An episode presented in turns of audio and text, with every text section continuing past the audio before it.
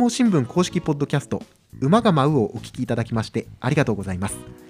この番組は群馬県の地方新聞上毛新聞で働く社員たちの裏話にスポットを当て実際の取材現場や紙面イベントなどのエピソードを紹介していく裏方ラジオです。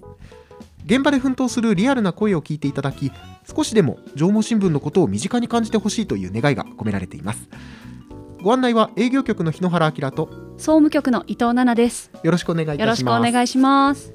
前回が、えー出張収録ということで、はい。え今週はまたいつものスタジオで収録しています、えー前回劇団四季の島村さんにお話をお伺いしてきました。はい。もう緊張でやばかったですね私。すいませんでした。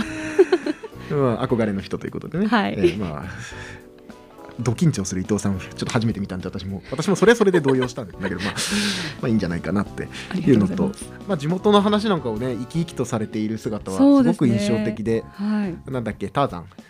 鶴で。鶴で。東吾妻の鶴でねターザンをやった時。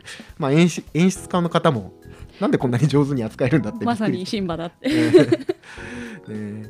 来週かいよいよ。そうですね。23日24日。はい、ロボット・イン・ザ・ガーデンが上演となります。はい、皆さんぜひそちらも注目ではい。劇団四季さんもねまた島村さんにはいつか話聞いてみたいなとぜひお感じですね。願いします。はい、で、えー今回なんですけれどもちょっと前の、えー高崎市コラボみたいな形で、はい。まあ、ちょっと好評でしたので記者と取材相手の方を一緒に呼ぶスタイルではい。やっていきたいと思います、伊藤さん今回のゲストはどなたでしょうか？今回は桐生麺類商組合の大川淳二さん清水俊信さん西須和正さんそして取材担当として文化生活部の北澤彩記者に登場していただきます。人数としては最大規模なんじゃないですか？そうですね。こんなに来たことがあったかなっていう感じです。えーまあ、前回ね島村さんもうどんは大好きですなんて話はね、はい。されていましたので今回はちょっと豪華なグルメ会ということで。また飯テロですね。はい。と思ってますまあなんで今回こういう形にしたかというとですね先日、まあ、100年フードという形で、まあ、いわゆる食の殿堂入りみたいな形で、まあ、そういうう認定されたものが群馬にいくつかありまして、はい。えー群馬の焼きまんじゅうう群馬のソースカツ丼そして桐生うどんっはい。てなってるんですね、で、まあ、今回その中から桐生うどんについて語っていこうと考えてます。さらに今回は文化庁の事業ということで文化生活部の北澤さんにも同席していただき解説なども入れていただきたいと思います北澤さん、まあ、同期の記者なんですねこんにちは。よろしくお願いし よろしくおます。願いします気づいたらこんなねいろいろ取材されていたということで、まあ、今回解説員として参加ということですけれども意気込みを今日は美味しい会になるかと思いますので、はい私もあの楽しんで解説をしていけたらと思います。わかりましたすいません。よろしくお願いします。お願いしますでは皆さんのよだれが出るような回を期待して始めていきたいと思います、はい馬が舞うスタートです。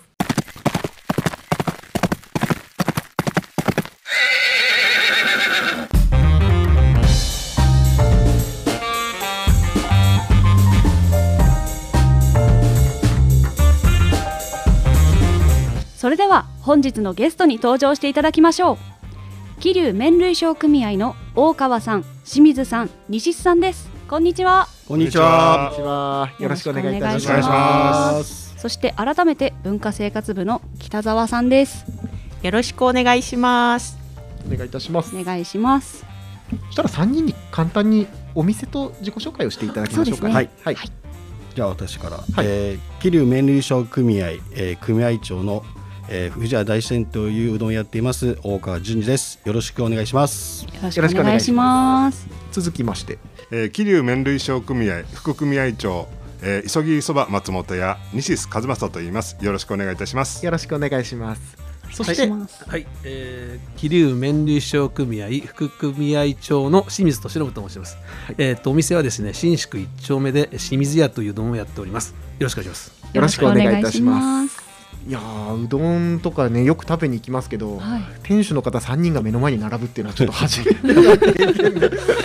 そうですよね、まあ、皆さんねうどんのプロということですので、まあ、群馬県民にとってうどんってソウルフードだと思うんで、ちょっとそのあたりも聞いていこうと思うんですが、はい。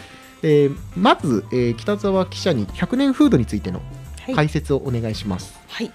100年フードというのはですね、えー、と文化庁が、えー昨年度作った制度なんですね、ほうほあ認定制度ということで、うはい。えー、と今年の春に131件うんが全国で、えー認定をされました。ほうこの制度ができて初めてのうん。認定になるわけなんですけれども、えー群馬県からは3つがあー認定をされました。今回来てくださった、えー組合さんがあー申請をされた桐生うどん、それから前橋観光コンベンション協会さんが申請をされた焼きまんじゅうそれから、えーようこそ前橋を進める会が申請をしましたソースカツ丼うんこちらがえー100年フードとして、えー認定を受けました。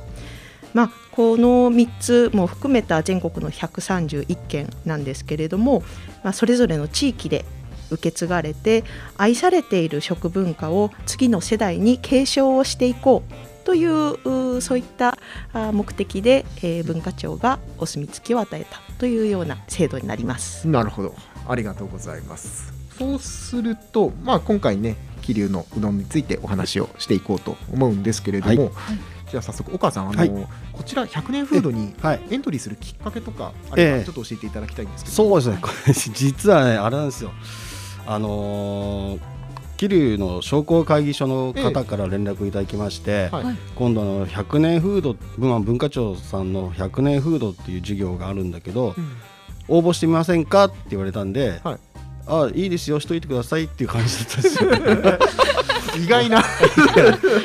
全く一言で本当申し訳ないんですけど。いやいやいやいやいやなんとしてもっていうよりか、まあでも今回はい。最初の登録ですもんね、紹介だからどんなものかっていうところも含めて、ええ。まあでも商工会の方から紹介があって、応募されたということなんですけども、これなんか紹介されるはい。思い当たるところとかなんかきっかけみたいなのって思い当たる節はあった？んですか？あえっ、とですねこれね実はですねあの商工会議所のええ。松野さんって方なんですけど、えあの実はあの商工会議所の今回答をやられているええ。もみやまさんって方がいらっしゃるんですえけど、はい。この方がもう二十数年前なんですけどうどん会っていうのを立ち上げたんですよ。で桐生のうどんを、ええ。まあやはり僕と同じ考え方で広めようということで、えあのうどん会さん作ったんですけども、そのまあ20年経ってもう私の仕事はここで終わりと。おーあとは大川さん引き継いでくれっていうことでうん。その桐生うどん会さんの、えーまあ、今までやってきたことを僕は引き継いだんですよね。で今その商工会所の津田さんって方と今一緒に行動してるんですけども、ええ。まあ、そういうこともあって、まあ、今回津田さんからこれがあるよっていう紹介されたんですよね。はい。そういうつながりがあって。そうですねはい。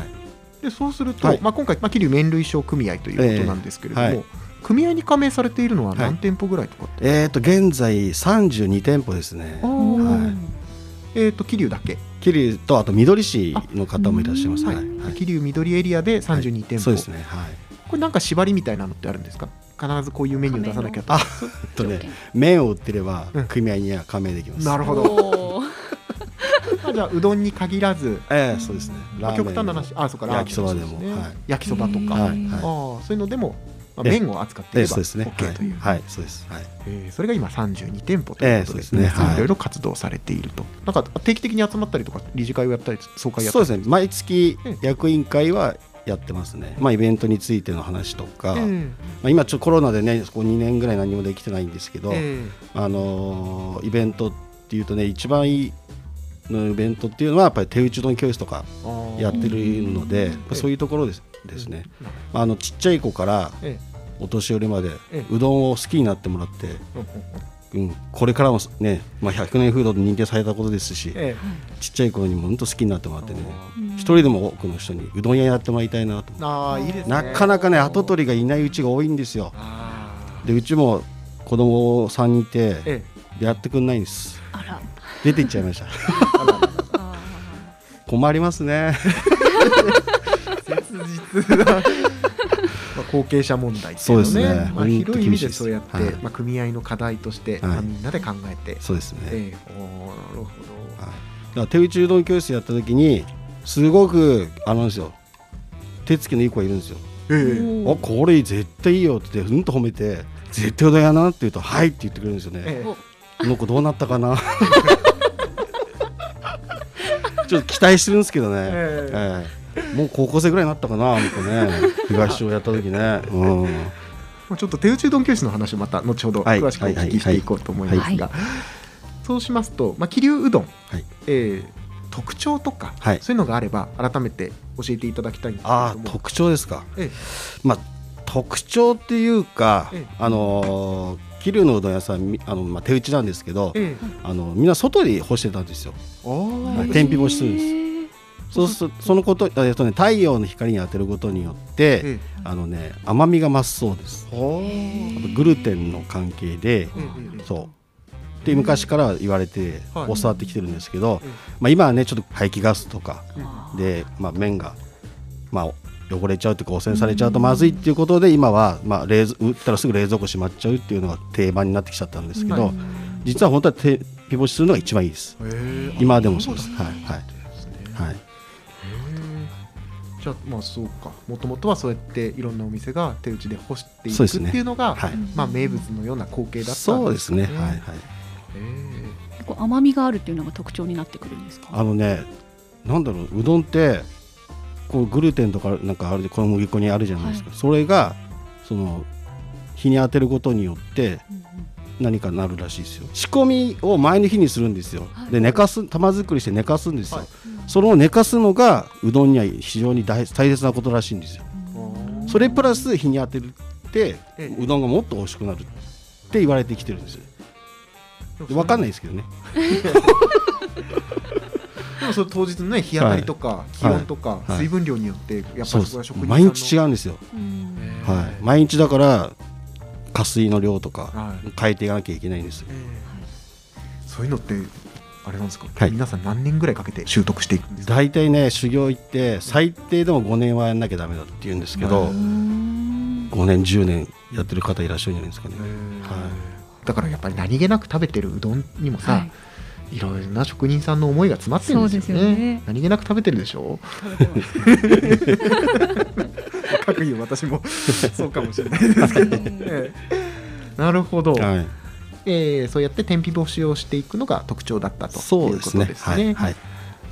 まあ、気流エリアっていうのはどうし水もね美味しいですもんね。そうですね。はい。うんそうしますと、えーまあ、さっきちょっと、えー手打ち丼教室の話が出ましたので、はい西さんにはいお聞きしていくんですけれども、はいえー組合の活動で、えーまあ、桐生市内緑もそうですかね、えー小中学校やあとは市民団体サークルなどで、えー手打ちうどん教室を行っているということなんですけれども、これについてちょっと詳しく教えていただいてもいいですか、はい。あのーまず、えー小学校では今2校あたり、はい。あのーお声がかかると毎年やらせていただいてるんですけども、ええまあ、最近はねちょっとコロナでできませんけども、はい。ちょうどあの5年生があの修学旅行とか忙しくない時期ということで、ええ。あの授業の一環としてあのそういう体験という形でうどんを作らせていただいてるんですよね。うん。やっぱりあれですか？もう最初から手つきがいい子とかも当然いるんですけど、ええ。やはりあのなんていうんですかね表情が変わるというか。あいいですね。例えば大川組合長とかええ。清水副組合長が、まあ、2クラスぐらいに分かれてえデモンストレーションでまずこうやりますよって言うともうそこから食いつきがもう全然目つきが違って。皆さんその予想以上にえ真剣に本当に遊ぶとかはい。ふざけるとかがほとんどなくえ最後まで一生懸命やってくれますね。すごい。いい光景だな確かに。はい、ですのであの意外に包丁とか、はい。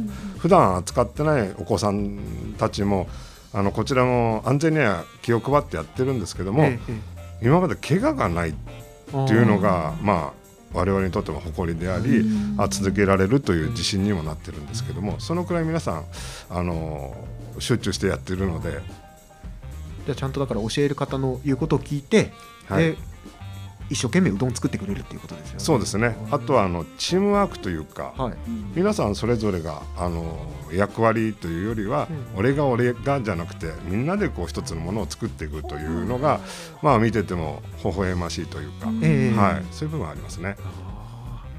でちなみにその手打ちうどん教室っていうそもそものパッケージをごめんなさい聞いてなかったんですけども、はい。えーまず生地をこねるところからはい。スタート、まずあのーボウルに粉を入れて、はい。各自それぞれ分量を配合しましてまずあの水とい塩水で練るんですけども、ええ。一つのこう塊を作るまでを皆さんやってもらって、はい。はい。その後あのあの寝かす時間がどうしても必要ですので、あはい。そこはあのこちらで用意したものとあの生地を変えて、ええ。そこから伸ばして切ってそして茹でるって、それで給食と一緒にあの自分で作ったうどんを食べるという、はい、いいですね。自分で打ったのを食べられるっていいですよね。そうなんです。それでそれぞれのお子様が作ったあの生地を、はい。今度は逆お家に持って帰って。あなるほど、それを今度はあのご両親ご家族の前で披露する方も多いそうなのでえー。またご両親からもあの感謝状みたいな、うん。お礼状みたいなのをいただいております。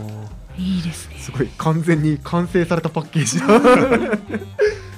昼も食べて、ね、夜もまたね、うん。家族でだから、ね、自分の子供がうどん作ってきてっていうのはね嬉しいですよね。そうなんですね、うん。あの別に教科書とかそういうものはレシピとかありませんから、はい。見たものを自分でお子さんが家庭で伸ばして切って、そして茹でて。えそういうのをこう自慢げに話すそうなので、ええそういうのが、まあ、ご両親にとってみるでは非常にありがたいというか、ええ。普段体験できないことができるというのが、まあ、喜ばれてるのかなと思ってます。この活動って始められてどれくらい経ちますか？ずっとされてますか？えっとね14、15年前から初めてやったのがそのぐらい前ですかね。ああ、はいそうすると最初にやった子がもう大体20代中盤から。そうですね。一人ぐらいうどん屋になってない 本当に。手つきとか切り方とかが、ええ。なんでっていうぐらい上手に切ってくださったり。例えばあの公民館で、ええ。あの夏休みにお子様たちの教室も開いたりとか、はい。はい。そういうこともやりながら、あとあの中学校で社会科体験はなどで呼ばれていって、うん。中学生のやるとやっぱそこはもうパワーが違うので、ええ。やっぱりあの出来が違うと言いますかそこはありますけどもやはり小学生が作るのは本当にセンスっていうのがすごく現れて、まあ何をするにしてもやっぱりこう集中してやるっていうことのはい。素晴らしさっていうのは逆にこちらがええ。教わるというか、ええ。はい。まあそうやって桐生エリアにねどんどんどんどんうどんの文化が広まっていくっていうもしかしたらそういう全体的な地域全体としての取り組みが評価された100年風土みたいなねそういう部分もあるかもしれないですよね。はい。まあ、これまたこれ今後つまあ、コロナのあれもあるかもしれないですけども続けてやっていきたいという。そうですね。ね。あの我々の普及活動も含めてですけども、せっかくこういうあのものをいただいたわけですから、えより一層あの後世に伝えていけるようにあの活動を続けていきたいと思っております。えありがとうございます。ありがとうございます。ではあの次清水さんにお聞きしたいんですけれども、はいまだあまり知られていないうどん雑学とか。どん雑学。こういう食べ方実はおすすめだよみたいなのがあれば教えていただきたいんな雑学なんてね言える立場じゃないですけど。いやいやいや。いやおそれぞれもまた皆さん違うと思うんですけど、えまあ、すすって食べてくださいっていう人もいたりとか、はい。まあ、あとはそのうどんがそもそも腰あ喉越しで食べるものとかあと腰があった方がいいとかそれぞれお蕎麦とちょっとまた違うと思うんですけど、はい。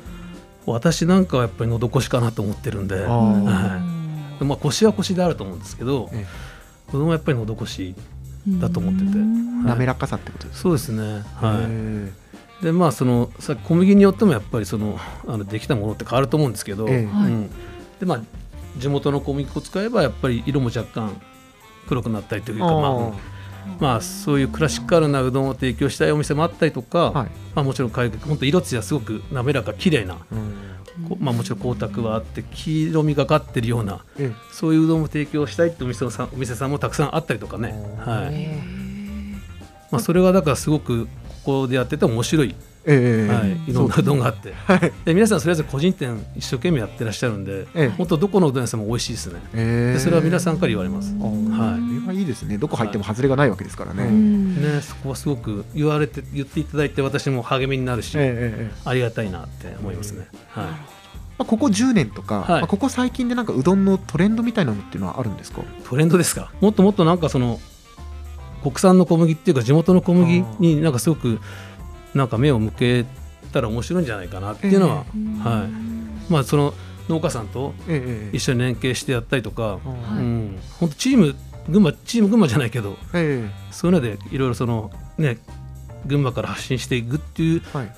なんか作り方っていうか仕掛けっていうのは面白いんじゃないかなっていうのは、はい思います。ですね、確かにこの地元の食材を使ってますとかそういうのをアピールしてらっしゃるお店さんってまあ、今増えてますもんね、うんうん。まあ、顔が見えるってやつっていうか、はい。はい。作り手の顔っていうのは結構ねはい。あの安心安全はもちろんだけど、ええ。やっぱりその消費者さんっていうのはすごくそこは結構なんだろう見てる人っていうのは増えたんじゃないかなっていうのはえ思いますね。それはまあトレンドなのかわかんないけど まあ そういうのをいろいろろ意識してっていうのは、あのー考えてます。ええ。はい。あうどんのいい意味でルールがないのがルールみたいなそうですね。本当だから大先輩っていうか先人の方々がね本当桐生うどんを支えてでいただいたか、ね、その結果が多分100年うん。のこの風土はい。だと思ってますから,、ええ。だからこれ本当いろいろね私たちもつなげていきたいっていうのはうん。思いますしね、ええ。はい、作り方もお店によってそうそうそう。いい意味で違うしはい。食べ方だってそのはい。これは王道だこれは邪道だとかそういうんじゃなくてないないないない。です本当ないです。もう思いい思いに楽しんでもらえればと。はい、と思ってますね、なるほど。は今回あれですか取材するにあたって北澤記者は一通り食べられ先日あのー組合長の大川さんのはい。お店にお邪魔して、えあのーおうどんいただいたんですけれども、えまあ、本当にこう艶やかなんですよ。あのー口に入れてもその口の中でなお艶やかさを感じる。大変あのー驚きもありました。あーそうですね。なのでなんかこう食べているとこう気流織物の旗の音がこう聞こえてくるようななんかそんなあのそんな味がしました嬉しいです。ちょっと待って。本当？一度食べに行ってください。本当？ちょっとじゃあそのシルキーなところか、ええまあでもそもそもねやっぱりいろいろその女工さんとの織物っていうのは栄えたとの陰にうどんがあったりとか、なるほど、はい、そういうのがやっぱりすごく先ほどの話はええ。関係性があると思いますよえね。えはい、ひもかわとかかもなんかあれですか？そうだひもかわもそうだしそのうどんなんかそうですけど、まあ、ひもかわの浜ってあるじゃないですか。あはい。あのやっぱりその私も子供の頃とかよく気流側とかで見てましたけど、えあの帯をみ流すんですよ水川の流れで,、ええ。でその染料を、まあ、なな取るっていうかな、えはい、そういう作業が行われてて、はいはい。でその帯着物そのねあのそのから食のその紐川のそのまあももともと38年明治38年頃に、え。あの帯川っていう名前でなんかスタートしたっていう話を聞いて、まあ、諸説ある中の一つとして。はい。でその帯川っていう名前なんか素敵じゃないですか、えはい。まあ、紐川もいいんですけど。帯川っていう名前なんかすごいストーリーがあってえそうですね。昼っぽいなと思って、はい。聞くとやっぱりそういうなんかその流しの染料を落としてのところも含めてで滑らかになんか帯のなんかでひらひらひらひらその紐かも流れてるようなはい。造形あね絵とかあったりとか。その帯かあお帯紐か着物のその帯の帯紐の長さが大体2センチとか、ええその長さがそのなんか紐かと関係性があるっていうか、ー。へはい、だからすごくそこら辺もなんか面白い、えはいはい、あのとこだと思います。何気に幅広ってわけじゃないんですね、はい今となってはね幅広結構広いねは10センチとか。いまあ今ねね。町おこしで。面白いのもありますけどね。はい。まあそれもだからさいろんなそれも紐川なんですよね。ええええ。はい。ええ面白いね、はい。い、ろいろなドラマが。そうあとだから食べ方として、あのーそもそもそのね二毛作やってるし、はい。あのそもそもお米を献上してて、はい。小麦っていうのはやっぱりそのみ一般の人が食べるものとして、えでそれでその毎日毎日小麦は食べるけどその食べ方の工夫としてうどんだったりひもかわだったりあと焼きまんじゅうとかそれぞれそのえ食べ方の工夫がはい。今に残ってるっていうか、ええ。はい愛されてるものっていうか、えはい。はい一般的っていうか日常なものっていうか。そうですね、そう食べ方の工夫っていうのは聞いたことありますね。はい。確かに今回認定された100年フードの3つっていわゆるそういう、まあ、晴れの日じゃなくて、まあ、日常的なところですよね、はい。普段の生活に根ざしたものですからね、そうだそれがねありがたいし説得力がやっぱりねはい伝わりますよね。えはえで実際にこういう歴史的なね、はい。裏付けみたいなものもあい、ってそうそうそう。はあ、すごいな、はこれはどんどんねやっぱり県内外にじゃあ PR をはい。どんどんしていかなければと、あそうですね思うんですけどはいはい。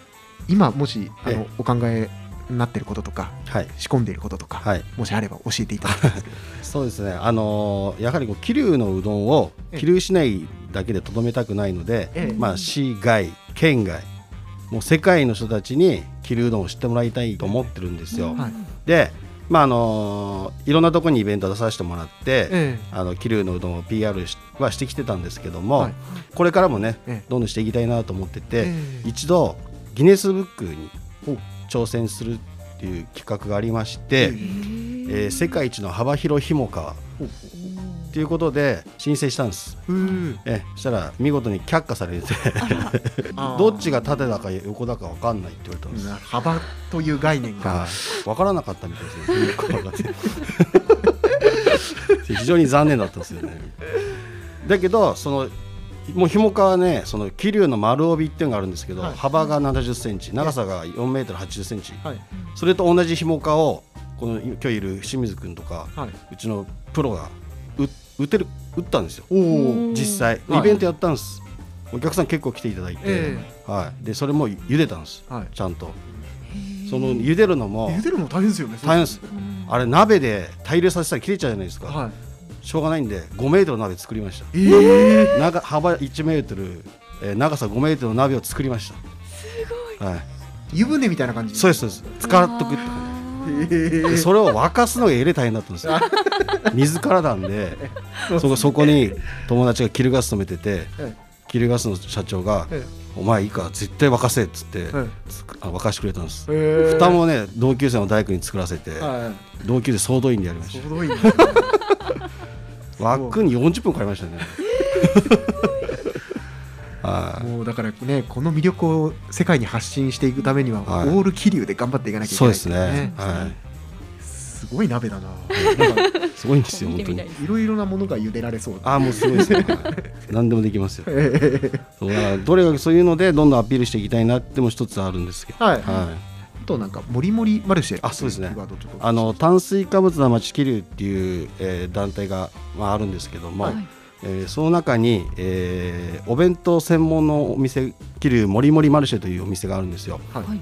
でそこが去年の6月26日オープンしたんですよ。ええで今年で1年なんです。ほうそれで1周年のイベントを6月25日にやるんです今年の。おおはい。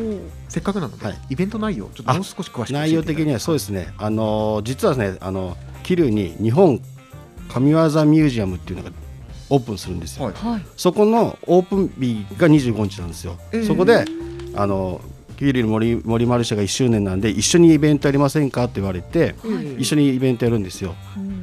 でそこにあのタレントの群馬県出身のタレントさんとか来るんですよ、はい。ジョイさんそうタイムマシーン。ジョイさんとかタイムマシーン。のね関太さんとかね、はいはい、桐生出身の女優さんね大島里乃ちゃんとかね。はい、はい。が司会を務めてくれる。あそうですそうです、はい。で、えーその人たちがまあなんかいろいろやるんですけどその周りで僕たちがお店を出すんです、へえーえーお肉焼いたりとはか、あはい、天ぷら揚げたりとか焼きまんじゅう焼いたりとかあと焼き節もやりますね。桐生っっていうことなんで焼き節を、はい。あいやなんかこの感じのお祭り久しぶりですごいいいっすね、行ってみたいなこれ。これ予約とかなしでフラットあそうですそうです。はい、はいはい、どなたでも入れますので、はい、群馬銀行さんの駐車場でやるので、はい、はい。ああの、はい。街中のとこそうですそうです。本庁こちらはい。ぜひ皆さん来てください。いいななんか勢いがあるのがすごくいいですね。いやーこうやって、まあ、いろんな形でね PR をしてはい。どんどん盛り上げて、最終的には、えーうどん店主人口アップというそうですね。そこを目標に、まあ、されていろいろ活動されているのをはい。お聞きしてきました、北澤記者、まあ、ここまで話聞いてみて、えー今後の展望とか100年フードのこれからとか受け止めを。そうですね。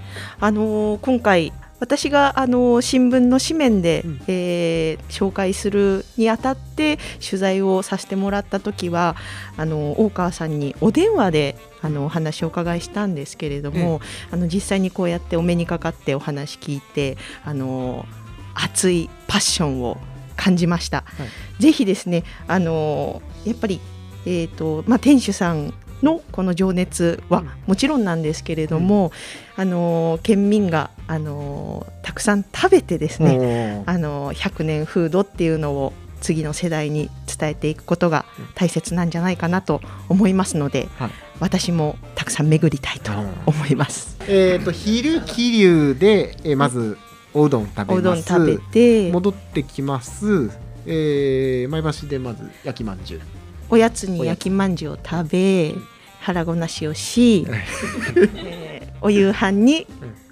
ソースカツ丼を。ビールとともに。そうですね。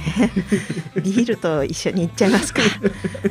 ぜひあの何はともあれ。何はともあれ食べて応援していきたいなと思っております。ね、職人さんもね熱い思いを持ってえプライドを持って仕事をされていると。それをみんなで食べて、はい、地域を盛り上げていこうじゃないかと、はいえー、今日は桐生麺類商組合から大川さん、はい、清水さんそして西さんにお越しいただきました。皆さん今日はありがとうございました。ありがとうございました。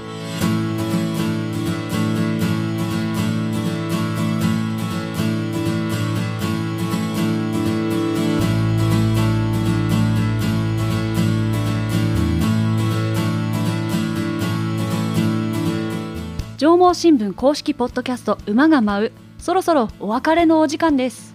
腹が減ったね。お腹すきました。うどん食べないと。意外とあの北沢記者のうどんの描写がかなり的確で色とかさこう視覚とかも想像されると結構あ北田さんお疲れ様でした。ありがとうございました。グルメリポート結構得意なんですね。いやいやとんでもない。あのぜひぜひ食べに行ってください。ありがとうございます。食べに行きたいと思いますちょっとねトリッキーな仕事だったと思いますけれども今日はありがとうございますありがとうございました。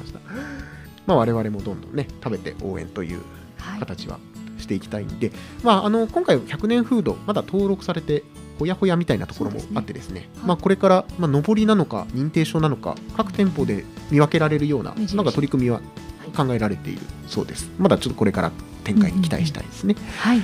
まあちょっと最後にも言いましたけれどもみんなで食べてどんどん地域を盛り上げていきませんかという、はい、まあ、そんな提案をさせていただければななんては思っております。25日ねもりもりマルシェ、はい早速ありますから、え皆さん来て、まあ、だから23、24は劇団四季へ。で、はい、25は、えー、桐生へ。桐生へ。ということでいい感じの週末になりそうですね。そうですね。はい、番組ではご意見ご感想をメールで募集しています。す、えー、べ、て小文字で馬アットマークライジンドットコム。uma アットマーク raijin.com こちらまでお気軽にお寄せください。またツイッターのハッシュタグはひらがなで馬が舞うと。こちらもお気軽につぶやいていただければと思います。またお聞きいただいた後の温かい評価やレビューこちらもぜひお待ちしております。次回はですね6月24日の配信予定となっております、はい、伊藤さん次回ゲストも決まってますか？はい。次回はですね国際政治学者の菊池勉先生にお越しいただく予定です振れ幅すごいね。まあウクライナ情勢などでも非常に深い分析というか論客の方です。でまあ群馬在住ということで、えー、そのような縁で来ていただくというところで間違いないですかね、そうですね。はい。ちょっと頑張っていきたいなと。ちょ本当 MC のね力量が試される感じですよね。いろんな幅がある、えー、すみません余談でした。えぜひ次回もお聞きいただければと思います、はいここまでのお相手は縄文新聞社営業局の日野原明と総務局の伊藤奈々と編集局の北澤彩でした。ありがとうございました。ありがとうございました